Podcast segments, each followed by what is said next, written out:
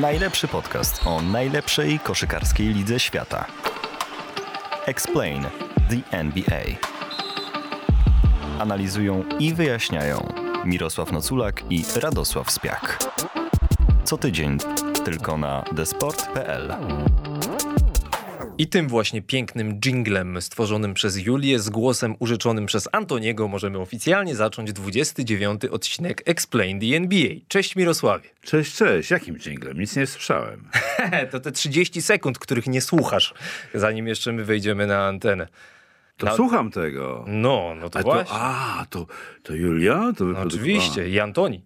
To Antoni, ich, Antoni, Ich, no. ich autorstwa jest to dzieło, tak samo, Fajny jak, jest ten jingle. tak samo jak outro, natomiast najwięcej czasu zajmujemy my, co tu dużo mówić. No niestety, no. ja nie wiem co ty na to, ale ja czasami się tym martwię. Mnie to nie przeszkadza akurat, powiem ci. Zwłaszcza, że możemy porozmawiać po raz kolejny o finałach konferencji. Nagrywamy ten odcinek w środowy wieczór, czyli jesteśmy po czwartym meczu e, Golden State z Dallas. Na zachodzie jest 3 do 1, ale zacznijmy standardowo od wschodu, bo tak zazwyczaj zaczynaliśmy. Tam w serii Miami z Bostonem jest 2 do 2. No i jak będziecie odsłuchiwali ten odcinek, będziecie już wiedzieli, kto wygrał mecz numer 5. Natomiast e, chcielibyśmy e, powiedzieć o tym, co się działo wcześniej, dlatego że dzieje się bardzo dużo, również pod względem po prostu składów danych zespołów w danych meczach. Mecz numer 4 Celtics wygrali bardzo, bardzo pewnie. Prowadzili od początku do końca, już na samym starcie było 18 do 1. I to, co dla mnie jest najistotniejsze w tym zwycięstwie, to to, że wygrali mimo tego, że trafili o 6 rzutów za 3 punkty mniej niż rywale. Czyli 18 punktów mniej zdobyli w ten sposób, a i tak wygrali 20 punktami. To się do tej pory dość rzadko zdarzało. Boston odnosił zwycięstwa, a zwłaszcza wysokie zwycięstwa, wtedy, kiedy bardzo dobrze rzucał za 3 punkty. To co się zmieniło teraz? Przede wszystkim mieli świetną skuteczność za dwa. Z tego wniosek. Najprościej. Tak. Więc musieli, musieli tam chyba ponad, e, już nie pamiętam, ale gdzieś koło 60% mieli za dwa.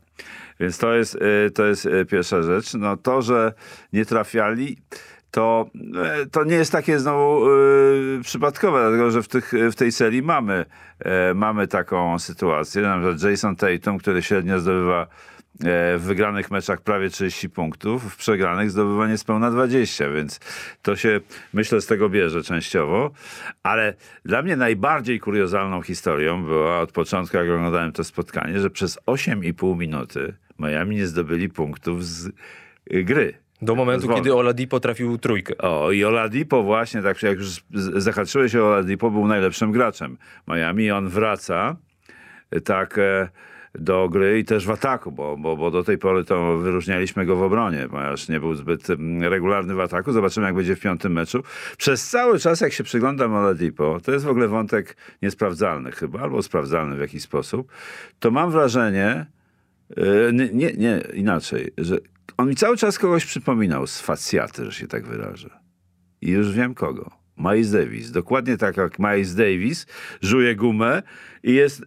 Myślę, skąd ja tego gościa, z kim ja z tego gościa kojarzę? Miles Davis. Wszystko na ten temat na razie.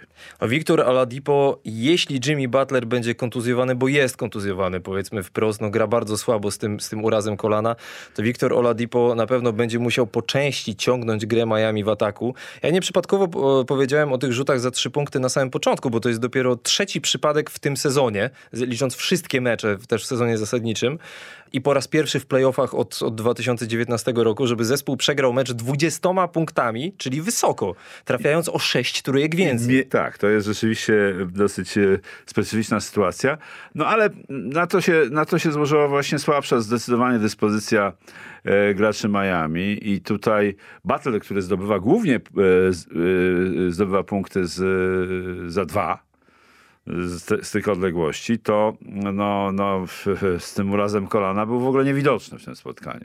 Ale bo Boston też mocno moim zdaniem skupił się jednak na ograniczeniu Adebayo, który w meczu numer 3 rządził i dzielił. Miał 31 punktów, 15 na 22 z gry. A co bardzo Bostonowi pomogło i co jednak jest no cholernie istotne, powrót Roberta Williamsa. Tak, tak. ja ja mówiłem, że Marcus Smart zasługuje na nagrodę obrońcy roku, bo moim zdaniem zasługuje i bardzo chciałem, żeby zawodnik obwodowy dostał I był nagrodę. twoim faworytem. Nie, Jak najbardziej, ale nie da się ukryć, że Robert Williams no, daje temu zespołowi w obronie, co jest oczywiste, bardzo dużo, ale też daje w ataku coś, czego co zbyt często może nie jest zauważalne, ale jak jest wykorzystywane odpowiednio często i dobrze, to jest zabójczą bronią, czyli kiedy ci zawodnicy potrafiący wchodzić pod kosz, jak Tatum, jak Brown, ściągają na siebie uwagę obrony, to nie muszą odrzucać na obwód do rzutów za trzy, które albo wpadają, albo nie wpadają, tylko mogą zagrać lob nad kosz, a tam już Robert Williams kończy z Robert. Williams, tak. I, I ma sporo takich, takich dobitek, takich tak zwanych tips, czyli takich, na które się wy, e, wylatuje piłka z obręczy, musi wylecieć zgodnie z przepisami NBA, być poza obręczą i on to tak sprytnie dobija. Ale wracając jeszcze do Adebayo, to oni po prostu powstrzymali jego rolowanie, bo w pierwszym, w tym meczu, kiedy zdobył 31 punktów, czyli rolowanie po po pick and roll czy screen and roll, czyli to obrót i zbiegnięcie pod kosz. I tutaj e, pierwszorzędną rolę w tym odegrał Horford właśnie, który bronił te z drop, z ustawienia drop, wskakiwał w drogę e, Adebayo i go zatrzymywał. Także tutaj e, tu, tutaj cała ta obrona była nastawiona właśnie po tym niesamowitym występie Adebayo na, na zatrzymanie jego zbiegania pod kosz po pick and rollu.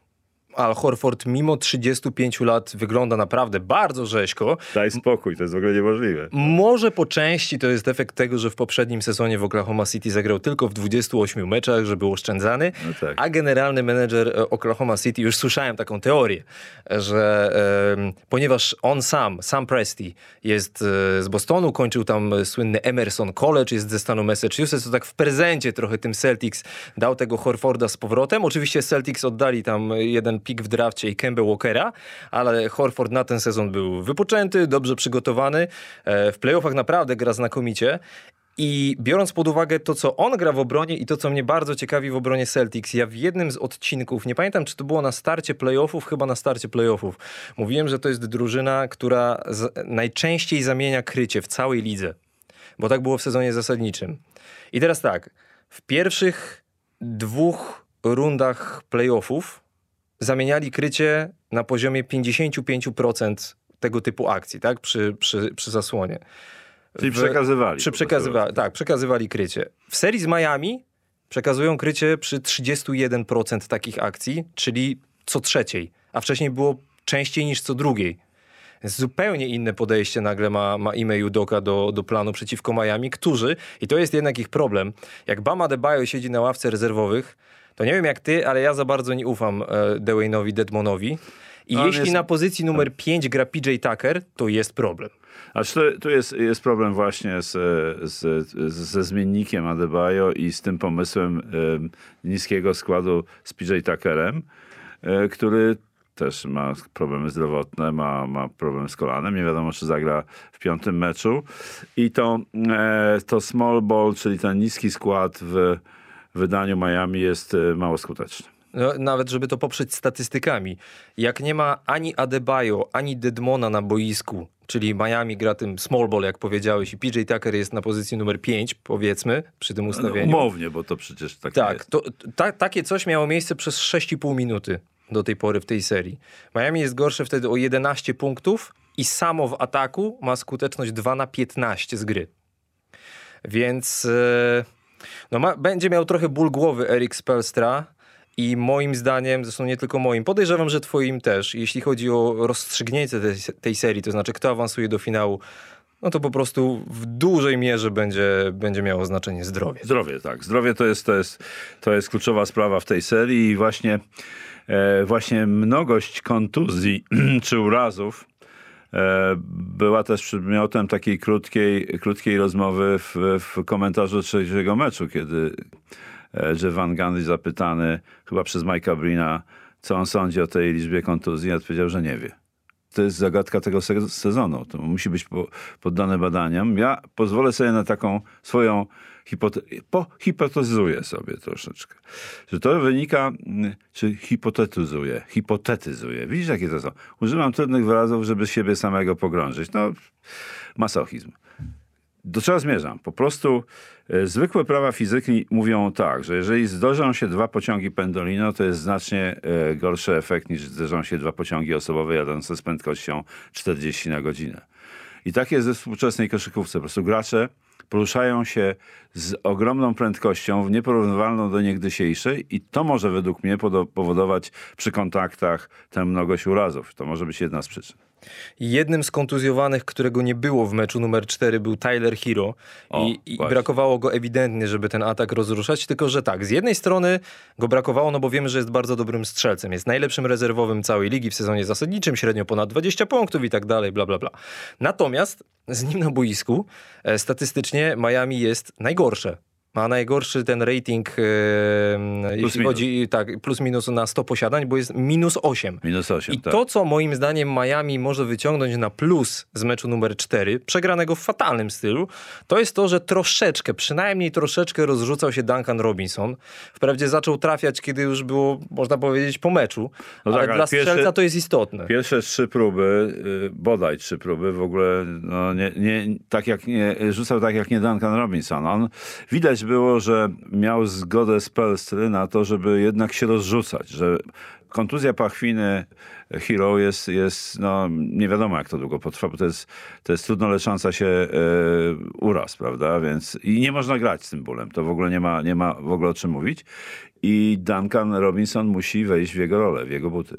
No i Duncan Robinson na samym początku playoffów, w pierwszym meczu pierwszej rundy miał 8 na 9 za 3, od tego momentu 3 na 19. Z Chicago, zdaje się, mecz. To dobrze pamiętam, że tam strzelał niesamowicie. W pierwszej rundzie Milwaukee grał z Chicago, Miami grał z Atlantą. A, z Atlanty. No da, w każdym razie to było, to był, pamiętam, że on miał niesamowitą serię wtedy. Przy czym też ponownie pojawia się ta sama sytuacja, że żeby troszeczkę tego Robinsona ukryć w obronie, to Eric Spersta przychodzi e, często wtedy na obronę strefową. Ale Boston z tą obroną strefową w miarę sobie radzi. Tutaj statystyki pokazują, że na 25 akcji przeciwko obronie strefowej Miami Boston zdobył 34 punkty. To nie jest zła statystyka moim Dobra. zdaniem.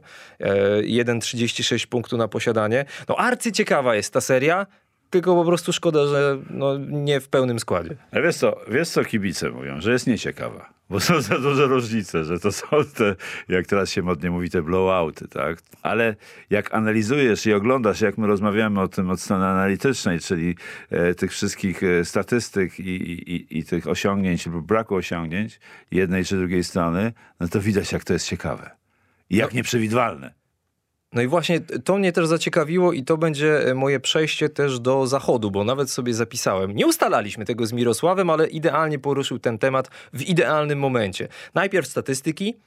Z 16 ostatnich meczów w playoffach, niezależnie od tego, która konferencja, która runda, po prostu z 16 ostatnich meczów, tylko w czterech końcowa różnica punktowa była mniejsza niż 10, tylko w jednym była mniejsza niż 5, a średnia różnica punktowa na koniec to jest 20 punktów. I przykład Miami i Boston w całej serii, w całej serii, to są cztery mecze, były cztery zmiany prowadzenia. Więc faktycznie takie jest pytanie, co się dzieje w zasadzie, no bo współczesna koszykówka jest jednak taka i często o tym mówimy, że nawet jak w pierwszej połowie ktoś wyjdzie na plus 20, to, to wcale nie jest stracony mecz, spokojnie można to odrobić. A jednak w playoffach i zwłaszcza im dalej w playoffy, tym to się rzadziej zdarza. To jest ciekawe, to jest bardzo ciekawe. Nie- Nie umiem w tej chwili, y, y, nie, nie, nie mam zdania na ten temat, dlaczego tak się dzieje. Presja po prostu, że już wiesz, że to nie jest jeden z 82 meczów i jak nie ten, to będzie pojutrze, bo już pojutrze może nie być. To może być jeden z elementów, ale tak sobie myślę, że, że to też może wynikać z tego, że, mm, że po pierwsze z, z tych kontuzji, które, z tych, tych, tych y, dużej liczby kontuzji. E, I ta dyspozycja, tak zwana mityczna dyspozycja dnia, że one, one, one krążą tak w kratkę po, po, po, po tych zespołach. Więc to, są- to są, to są rzeczy trudne do zmierzenia, ale dla mnie też szalenie ciekawe. Jeśli chodzi o serię Dallas z Golden State, w tym momencie 3 do 1 dla Warriors, którzy są o jedno zwycięstwo od awansu do wielkiego finału. Było 3 do 0. Jak mówiliśmy w kilku poprzednich odcinkach, z 3 do 0 nikt jeszcze w NBA nie wyszedł, to znaczy nie awansował, nie, wygrał awansował. czterech Mógł meczów zremisować, ale nie awansował. Ja też, ja też nie wierzę, że, że Dallas y, wygra cztery mecze z rzędu. Mało tego, myślę, że ta seria skończy się w pięciu w San Francisco. Ale zaczniemy, zanim zaczniemy jeszcze, jeszcze omawiać to, co działo się ostatnio w y, rywalizacji tych dwóch drużyn, moje pytanie do ciebie. Miałeś kiedyś mecz przerwany przez deszcz? Chyba tak, chyba tak. Gdzieś tam przeciekało z dachu. To, to, się, to się zdarzało. Różne rzeczy się zdarzały. Y, W różny sposób przerywane mecze. Bo naprawdę ciekawiło mnie to, jak zareaguje Dallas w sytuacji, kiedy prowadzi y, do przerwy kilkunastoma punktami i zaczyna padać deszcz w hali. Jest taki, wiesz, i rozgrzewka, jest, i myślisz sobie, ja sobie wyobrażam to, że zawodnik sobie myśli, nie no, rozgrzewka, naprawdę, nie możemy grać? No nie możemy, bo pada deszcz.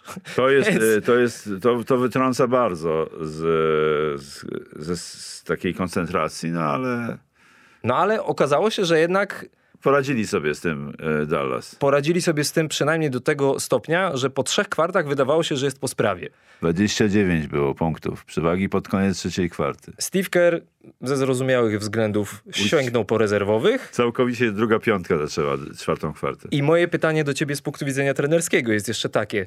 Na mniej więcej 3 minuty do końca e, 3-12 chyba. prowadzeni byli Ośmioma. podstawowi gracze przy, przy 8 punktach. Zrobiłbyś to samo, czy grałbyś tymi rezerwowymi do końca? To jest dobre pytanie, bo nad tym się zastanawiałem, jak, jak, to, miało, jak to nastąpiło. Myślę, że każdy trener i łącznie ze mną wróciłby po- do podstawowego składu. Jednak. Chyba. Tak. Ja na pewno. I chociaż Kerr mógł zaryzykować. Prawda? Czy 3-0, Czy prawda? 3-0. Mógł zaryzykować. Ale nie zaryzykował, wrócił do standardu, tak? Yy, czyli do, do najlepszych graczy. I się to źle skończyło, bo tam natychmiast... Tam była bardzo ciekawa sytuacja, bo też zastanowiło mnie to, że w tym momencie, kiedy zredukowali do, ci rezerwowi do, do 8 punktów, zmienił obronę na 1-2-2 albo 3-2. I Doncic przejechał ją jak, e, jak masełko takie, wiesz, już leżące na słońcu z, e, piętna, z 15 godzin. Jak to się mówi, otworzyli mu drogę do kosza, jak Morze Czerwone Mojżeszowi się rozstąpiło. O, pięknie, pięknie z tym Mojżeszem opo- opowiedziałeś i to zupełnie mnie teraz zbiło z tropu, ale nieważne. Przepraszam. Ale nieważne. W każdym razie wjechał pod kosz, skończył to, zdaje się, że paczką. I to, to są takie drobne rzeczy, które, które wpływają na, na przebieg meczu i na końcówkę, bo oni mogli to jeszcze dogonić, bo ponad 3 minuty, 8 punktów ponad 3 minuty dla NBA to nie jest przewaga gwarantująca zwycięstwo. Skoro odrobili 21 w 9. Tak, tak, tak. I to, i to, to, to, to no tak, to tutaj mm, e, Dallas obroniło to. Natomiast jeśli chodzi o coś, co po raz pierwszy wydarzyło się w meczu numer 4, e, Dallas po raz pierwszy wygrało walkę o zbiórki w tej serii, bo do tej pory, jeśli chodzi o zbiórki, to w trzech wcześniejszych meczach przegrało walkę o zbiórki minus 43 na przestrzeni trzech meczów, więc to jest jedna istotna kwestia, a druga jest taka, że po prostu e, Dallas trafiło 20 rzutów za 3 punkty. I tak jak w jednym z wcześniejszych odcinków... 20 do 10? E, tak. 20 do 10, dobrze pamiętam, tak.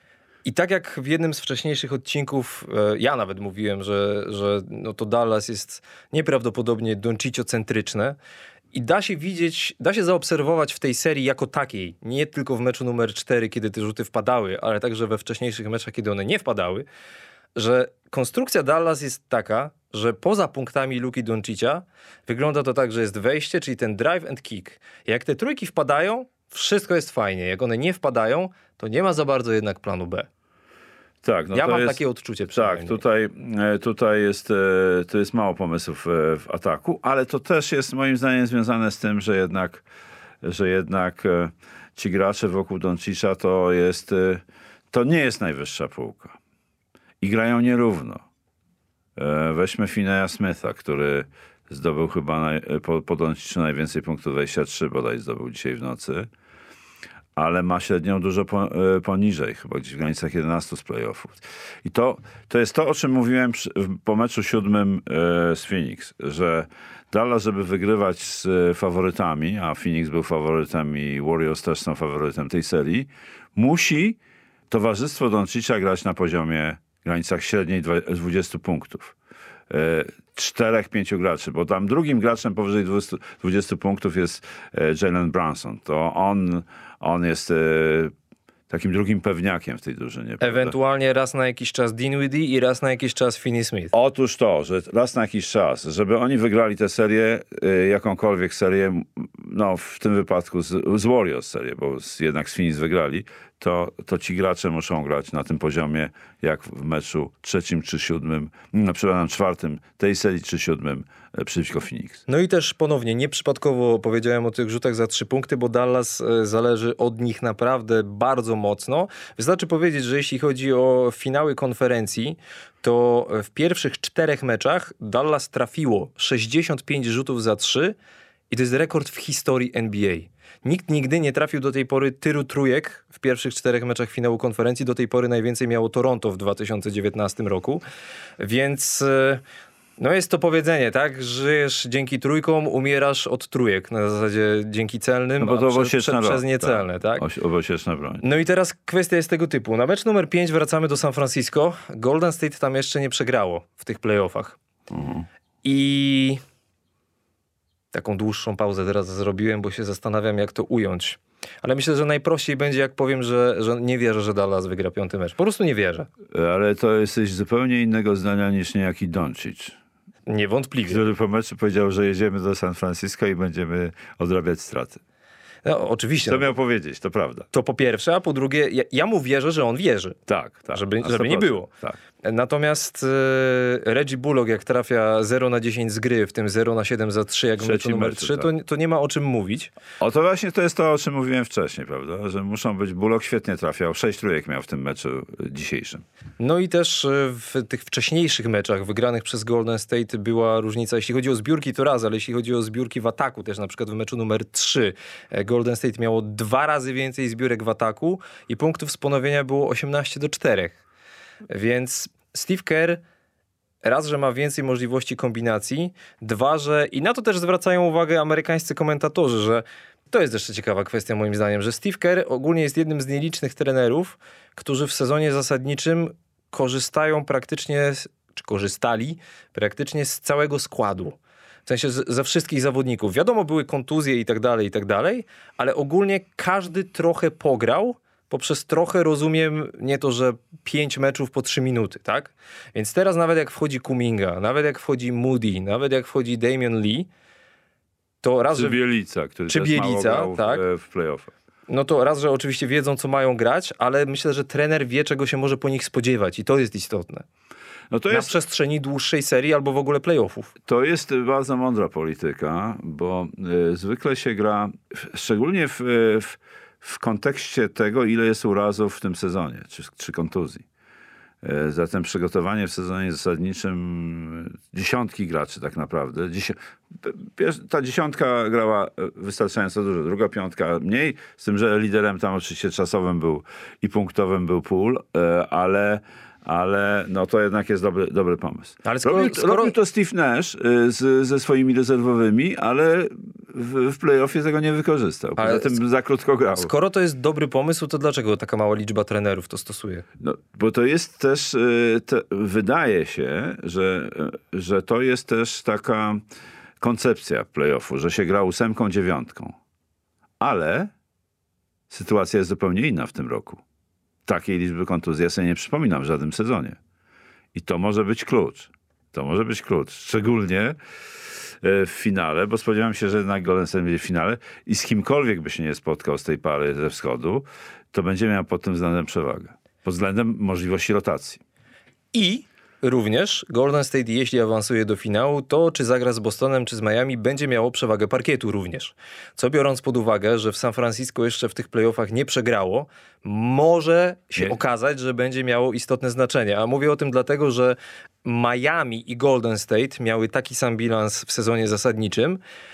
53 I, zwycięstw. tak jest. I dwa mecze y, wygrało Golden State z Miami, więc w tej sytuacji po prostu będzie miało przewagę parkietu. Boston ma gorszy bilans, więc tak czy inaczej 51, Golden State byłoby tak. wyżej. Ale bardzo ciekawe dla mnie będzie to, jeśli Miami wygra serię z Bostonem, że Miami miałoby przewagę parkietu, gdyby ostatniego dnia sezonu zasadniczego, 10 kwietnia, wygrało u siebie mecz z najgorszym w konferencji Orlando. Nie wygrało, Golden State wygrało z Nowym Orleanem, wyrównało bilans, no i wygrywając te dwa mecze między sobą będzie miało przewagę Ale ten, i ten y, niby ten zasadniczy sezon jest taki y, pod koniec już, jak to wszystko jest ustawione, jest nieistotny, a wyłazi, że jednak tak. E, Z tym, że, e, z tym, że jednak mimo wszystko uważam, że, e, że zarówno Miami, jak i Boston potrafią grać na boiskach przeciwnika, także nie, nie przywiązywałbym do tego wagi, ale mogę zdradzić swój ulubiony finał. No proszę cię bardzo. No bo Golden będzie, sądzę, z Bostonem. Ta para by mnie najbardziej chyba kręciła. Może bym y, trochę zaczął oglądać te mecze z większymi emocjami niż do tej pory. E, nie wiem, kiedy będziemy nagrywali następny odcinek konkretnie. Ho, choć ale- Miami no, no, bardzo no. lubię. Choć Miami bardzo Ja lubię, też ich bardzo, bardzo cenię lubię. Spelstra i, i tak dalej, ale coś mają, mają trochę większe, więcej mojo z Boston. Ja też ich bardzo lubię, ale chciałem powiedzieć, że e, ponieważ nie jestem pewien, kiedy będziemy nagrywali e, następny odcinek, to zależy od wielu czynników. Finały startują 2 czerwca, tak czy inaczej, więc w następny czwartek. I ponieważ w jednym z poprzednich odcinków powiedziałem, że finały będziemy typowali, no to jeśli będzie Golden State w finale z Bostonem, to, to ile będzie? Boston wygra. O proszę, okej. Tak jest. A jeśli będzie Golden State Miami? Wygra Miami. O Jestem proszę. chłopcem ze wschodu. O proszę. Chociaż, e, chociaż bardzo, e, bardzo wysoko cenię robotę Steve'a Kera i ta paka tam jest świetna, ale tutaj kieruję, kieruję się nie żadnym racjonalnym podejściem, tylko po prostu lubię wschód w tym sezonie. Bardziej mi się podobał wschód niż zachód i tyle. I mimo tego, że wciąż Dallas jest w grze, to Dallas nie będziemy typowali, a jeśli się okaże, że wyjdą z 0-3 na 4-3, to trudno wyjdziemy na frajerów. Niech będzie. Ale to nie, to, to my to pół biedy, natomiast jak się poczują Golden State. No właśnie, to inna sprawa. Dobrze, zostawiamy finały konferencji. E, ostatnio omawialiśmy wybory najlepszych piątek debiutantów. Teraz NBA ogłosiło już najlepsze piątki po prostu całego sezonu zasadniczego. Piątki numer 1, 2 i 3. W najlepszej piątce sezonu znaleźli się jako obwodowi Devin Booker i Luka Doncic, jako skrzydłowi Jason Tatum i Janis, jako środkowy Nikola Jokic. Czy Mirosławie masz jakiś problem z tymi wyborami? Nie mam problemu, jeżeli chodzi o sezon zasadniczy, natomiast mam e, pytanie przy okazji do ciebie. Ja ci zadam tym razem pytanie. A proszę cię bardzo. E, kto z tej piątki cię rozczarował, jeżeli chodzi o playoffy? Devin Booker. No właśnie, tak, Devin Booker. Devin Ale- Booker. No właśnie, to jest ta kwestia, Trochę że... ale do kumbo, trochę, ale, ale, ale nie aż tak jak Devin Booker. Właśnie. To jest właśnie ten problem z nagrodami przyznawanymi za sezon zasadniczy, że one są przyznawane czasami już naprawdę, kiedy jesteśmy w dalszej części playoffów. I, I- jest taki odbiór, że, Coś nie gra. że, że coś nie gra. Ale wiesz, co dla mnie nie gra? Gdzie jest Joel Embiid w pierwszej piątce? No dlatego, że Jokic był MVP i został, został, został mianowany do pierwszej piątki. Nie może być dwóch środkowych? To znaczy, od razu odpowiem. Według zasad głosowania nie może, dlatego jest tak, jak jest. Ale czy nie powinien być? Może powinien, może powinien. No i to... Ale za kogo? Za, No, za, no właśnie, to miało być moje kogo? następne pytanie. Za kogo? Bo skoro mówimy, że no, jak patrzymy na tych No zawodników, to za Devina Bookera tylko. I to też w kontekście playoffów bardziej. czyli taka piątka Doncic, Tatum, Janis, Embiid i Jokic. E, tak, dlatego, że Jokic może z powodzeniem grać na czwórce. Okej. A no Doncic wiadomo, że może grać na wszystkich pozycjach 1-3. No a i Tatum prawie też. No może 2-3 bardziej. Na najlepsze piątki sezonu zasadniczego głosują e, dziennikarze wyznaczeni przez NBA, dziennikarze z całego świata. Janis był jedynym zawodnikiem w tym gronie, który dostał głosy od wszystkich stu do pierwszej piątki. E, Doncic dostał tych punktów 476, tyle samo co Jokic. A, bo to jest 100, e, 100 punktów, e, 100 głosów Janisa do pierwszej piątki, to jest 500 punktów, bo za głos do pierwszej piątki było 5 punktów, do drugiej piątki 3 punkty, Jeden. do trzeciej piątki 1 punkt. Więc Janis, Janisa wszyscy wybrali do pierwszej piątki.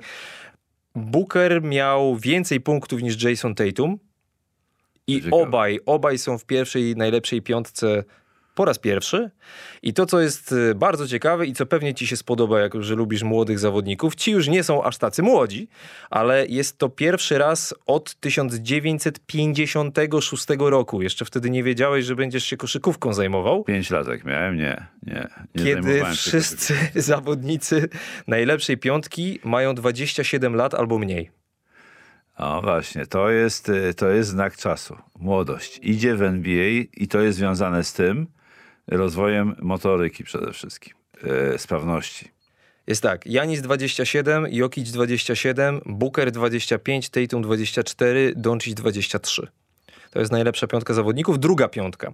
Embiid, e, który swoją drogą dostał łącznie, sumarycznie właśnie więcej głosów, więcej punktów niż Jason Tatum, ale ze względu na to, że jako środkowy w pierwszej No piątce tak. był Jokic, No tak. no to Embiid najlepszy strzelec sezonu zasadniczego. Tak jest. Nie ma go w pierwszej piątce. Oprócz Embida w drugiej piątce. Kevin Durant Jamorant, Stephen Curry, DeMar DeRozan. Nie mam problemu z tym. Też nie Tutaj ma. żadnego. I trzecia piątka Carl Anthony Towns, LeBron James, Chris Paul, Trey Young, Pascal Siakam. E, Też w zasadzie e, uważam, że trójka wysokich, e, Jokic, e, Karl Anthony Towns i, i Embiid znaleźli się w tych trzech piątkach, bo to byli najlepsi środkowi i tak naprawdę jedyni prawdziwi środkowi e, w tej lidze. Tacy, tacy którzy się, no, którzy grają współczesną koszykówkę. Natomiast e, zauważyłeś, że w obecnej fazie playoffów jest tylko trzech, tych trzech z tych graczy? Doncic, Tatum i Curry z 15. Tak, to jest niewątpliwie bardzo ciekawe. O, o właśnie. Jeśli chodzi o tych, kogo nie ma w tych właśnie. trzech składach, Ciekaw jestem, co powiesz. to najwięcej punktów wśród nieobecnych dostali e, Rudy Gobert i Jimmy Butler. I powiem tak, niewątpliwie Trey Young indywidualnie miał naprawdę dobry sezon, ale Jimmy Butler, który nie jest w takiej powszechnej świadomości supergwiazdą, Nie jest. Nie jest. jest najlepszym zawodnikiem najlepszej drużyny na wschodzie. Mam na myśli sezon zasadniczy oczywiście. I teraz porównaj sobie Jimmy'ego Butlera i osiągnięcia jego drużyny i jego wkład w grę jego drużyny do Trae Younga i zaczynam mieć trochę problem z tym mimo wszystko. To znaczy cały czas mam wrażenie, że Jimmy Butler, nie wiem, przez to, że e, nie rzuca za 3 z 10 metrów jak Curry i jak Young, że nie jest taki efektowny, że jest no taki trochę oldschoolowy, taki trochę dziwny do współczesnej NBA, że cały czas jest niedoceniany. Dużo spółdystansu, co jest, e, co jest e, już taką, e, taką zanikającą formułą, chociaż ona wraca. Już to o tym nieraz mówiliśmy, a szczególnie w playoffach przy lepszej obronie na obwodzie. Y, No, tak, tutaj bym, tutaj bym się z tobą zgodził, że Butler w którejś z tych piątek powinien być, bez wątpienia, no może w trzeciej. Też ukłon w stronę Lebrona, bo on moim zdaniem y, już y, e, trochę, trochę ten wybór polega na micie Lebrona. Bardziej. Ale, Aczkolwiek ale szacun, szacun dla Lebrona ca- Tak, zdecydowanie. Z całego tego nieładu w Lakers w tym sezonie, no to jednak LeBron był najrówniejszy, najpewniejszy. No najlepszy po prostu. najlepszy był i ki- kiedy grał, prawda? A Grał Tak. trochę mniej niż, y, niż y, cały sezon, no ale, ale to jest też, to jest, ym, no te, te składy właśnie ten ta średnia wieku pokazują, jak się zmienia NBA. I w ramach ciekawostki jeszcze dopowiem, bo naprawdę nie podoba mi się ta zasada i naprawdę widziałbym Joela Embida w pierwszej piątce. E, Joel Embiid po kilku naprawdę bardzo dobrych sezonach, no ten był wybitny w jego wykonaniu, Najlepszy. ale już wcześniejsze miał dobre. Wciąż ani razu nie znalazł się w najlepszej piątce sezonu zasadniczego, a znalazł się w niej na przykład kiedyś e, DeAndre Jordan. W 2016 roku. Nie wiem, czy ktokolwiek to pamięta, ale tak było. Grał wtedy w Los Angeles Clippers i w najlepszej piątce sezonu byli LeBron, Russell Westbrook, Stephen Curry, Kawhi Leonard i jako środkowy DeAndre Jordan, bo była taka posłucha. Bo dawał, plaki, y, dawał bloki, mnóstwo bloków wtedy i pakował piłkę, także to było efektowne na, na ten okres w wykonaniu DeAndre Jordana. Dobrze, to jeszcze na koniec y, tego odcinka Explain the NBA chcielibyśmy powiedzieć dosłownie kilka zdań o tym, co ostatnio przez kilka dni działo się w Chicago, a działo się tam tak zwany NBA Draft Combine, czyli takie wydarzenie dla zawodników, e, którzy chcą się pokazać przed draftem NBA. Draft w tym roku, przypomnę, 23 czerwca. Był również na tym NBA Combine e, Jeremy Sochan, który swoją drogą e, w ubiegłym tygodniu skończył 19 lat. Wszystkiego najlepszego z okazji urodzin. E, No i cały czas się mówi, że będzie wybrany może nawet na szóstym miejscu, już tak e, najwyższe, z jakim został pory, tak, wyceniony, e, oceniony Jeremy Sochan. Szóste to kto? To się pojawiło. Indiana. Jeśli chodzi o, o szóste Loterię. miejsce, tak, to w, w najbliższym drafcie z numerem szóstym będzie wybierał zespół Indiana Pacers. Okej. I teraz tak. Rozmawiałem też e, dzisiaj nawet e, z Bronkiem Wawrzyńczukiem, który był naszym gościem w marcu, z człowiekiem, który odkrył Jeremiego Sochana. Tak swoją drogą, jeśli nie słuchaliście jeszcze tego odcinka, to cofnijcie sobie w archiwum, bo Bronek naprawdę bardzo ciekawe rzeczy mówił. I też e, zaznaczał mi, że na pewno taki występ na Draft Combine nie pogorszy pozycji Jeremiego, aczkolwiek trzeba też zaznaczyć, że oprócz mierzenia zasięgu ramion różnych pomiarów, które tam się Wyskoku, wykonuje. zasięgu i tak Oczywiście. dalej. Ro, rozmiarów butów nawet. Jeremy w takich grach, jakie tam są prowadzone, tych, tych scrimmages, jak to, jak to mówią Amerykanie, nie jest zawodnikiem, który przejmie grę. To znaczy on nie będzie grał pod siebie, żeby się pokazać, tylko cały czas będzie grał w taki sposób, w jaki się powiedzmy powinno grać, tak? Żeby wygrać mecz, żeby robił to, co robi najlepiej, żeby nie popisywał się, krótko mówiąc. Tak, tak. I jestem bardzo ciekawy, jak, jak właśnie e, podejdą do tego kluby, które będą e, wybierały w drafcie. Z tego, co czytałem, jest taki bardzo ciekawy artykuł na e, The Athletic, który, który polecam. Było wielu przedstawicieli San Antonio Spurs w Chicago na, na Draft Combine. To wydarzenie trwało trzy dni. Podejrzewam, że nie będziemy mówili o szczegółach, bo możecie to sami sobie znaleźć w internecie, a też no, nie mamy tyle czasu, żeby, żeby porozmawiać o wszystkim. Ja już się nie mogę doczekać, Mirosław. Naprawdę w pewnym sensie nie mogę się doczekać tego draftu. No tak, bo jest tam, e, znaczy ja, ja, mnie to nigdy nie interesuje, nie interesowało, nie interesuje, okay. ale, ale w tym przypadku e, tak, ponieważ jest tam Jeremy Sochan, Polak.